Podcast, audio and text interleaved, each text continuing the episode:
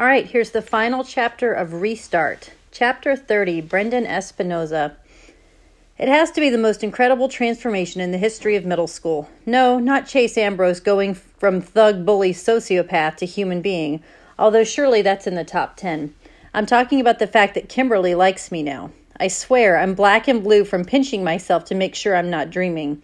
But it's 100% legit. I even call her Kimmy. It's like a pet name. Nobody else calls her that. If that's not the real thing, I don't know what is. It was the big fight at Portland Street that did it. When Kimmy saw me sacrificing myself and getting the snot knocked out of me, trying to protect her from Aaron and Bear, that put it over the top. It was like a knight in shining armor, although Kimmy says it's mostly because she was so amazed I wasn't dead. Whatever. Before this, she had trouble remembering my name. Anyway, a bruised jaw is a small price to pay for a girlfriend, especially the most mad, awesome one in all of Hawaii. I'm not even worried that she might go back to her old. I'm not even worried that she might go back to her old crush on Chase. It looks like Chase and Shoshana might be starting to turn into something. Not that I'm planning a double dates with them anytime soon. No sense playing with fire. Chase played his first football game of the season last weekend and really tore it up, scoring three touchdowns and gaining 100%, 180 yards.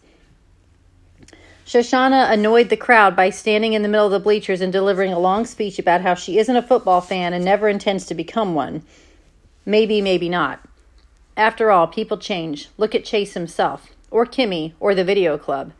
We know less than zero about football, but we got some amazing footage of the game. Coach Davenport liked it so much they made us the Hurricanes' official official videographers. The pep band has a new student musical director too, Joel Weber. The players are kind of nice to us now. Well, most of them anyway. Aaron and Bear are still their usual Neanderthal selves. Then again, everything that happened pretty much exposed those two as bullies and delinquents they are. Who cares about them? They're kind of outcasts. Chase says that even even the other hurricanes pretty much ignore them. Not that the two being losers was ever a newsflash to me. Chase is back in the video club where he belongs. In fact, he's a bigger star there than in football. The word just came in that Warrior took first prize in the National Video Journalism Contest. Chase is the sole winner since Shoshana removed her name from the project when she thought he attacked Joel. Miss DeLeo is trying to get that fixed. The Vidiots have adopted Mr. Solway as our official mascot. We wanted to make him our official war hero, but he objects to the word hero. He's not too crazy about war either. Well, he may not let us call him our hero, but he's definitely my hero because of what he did in court that day for Chase. But of course, he was a hero long before any of us was any of us was born.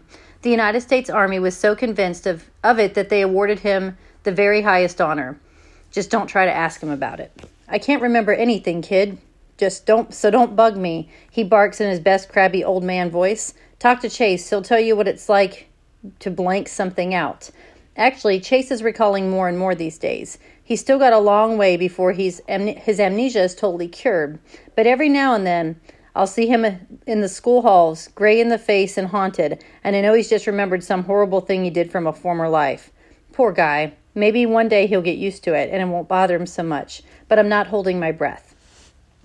I always thought the purpose of the video club was to create something so off the chain that it goes viral and makes you famous. But that's not the point at all. The best thing about Video Club is the people you discover along the way, like Mr. Solway or Kimmy, who probably wouldn't have never noticed me otherwise or Chase, who I spent three quarters of my life being afraid of and is now one of my best friends. Which doesn't mean you have to give up on the viral part. Kimmy's took my raw footage of one man band and edited out everything except the part where I'm trapped in the tuba, being shot with a fire extinguisher foam. Then she posted it to YouTube under the title Worst Tuba Fail Ever, and it's already been viewed 360,000 times. Unbelievable. I have a viral video. Well, technically, it's Kimmy's video since she posted it on her own account and never mentioned my name, not even once. I'm just the doofus in the tuba, wriggling like a hula dancer and foaming at the mouth, but it still counts. It proves anything is possible. Kimmy and me, a YouTube sensation, even Chase Ambrose turning out to be the nice guy. and that is the end of the book. I hope you enjoyed it. So if you have any other suggestions for me, get on to Dojo or Remind and suggest some books. Talk to you later. Bye.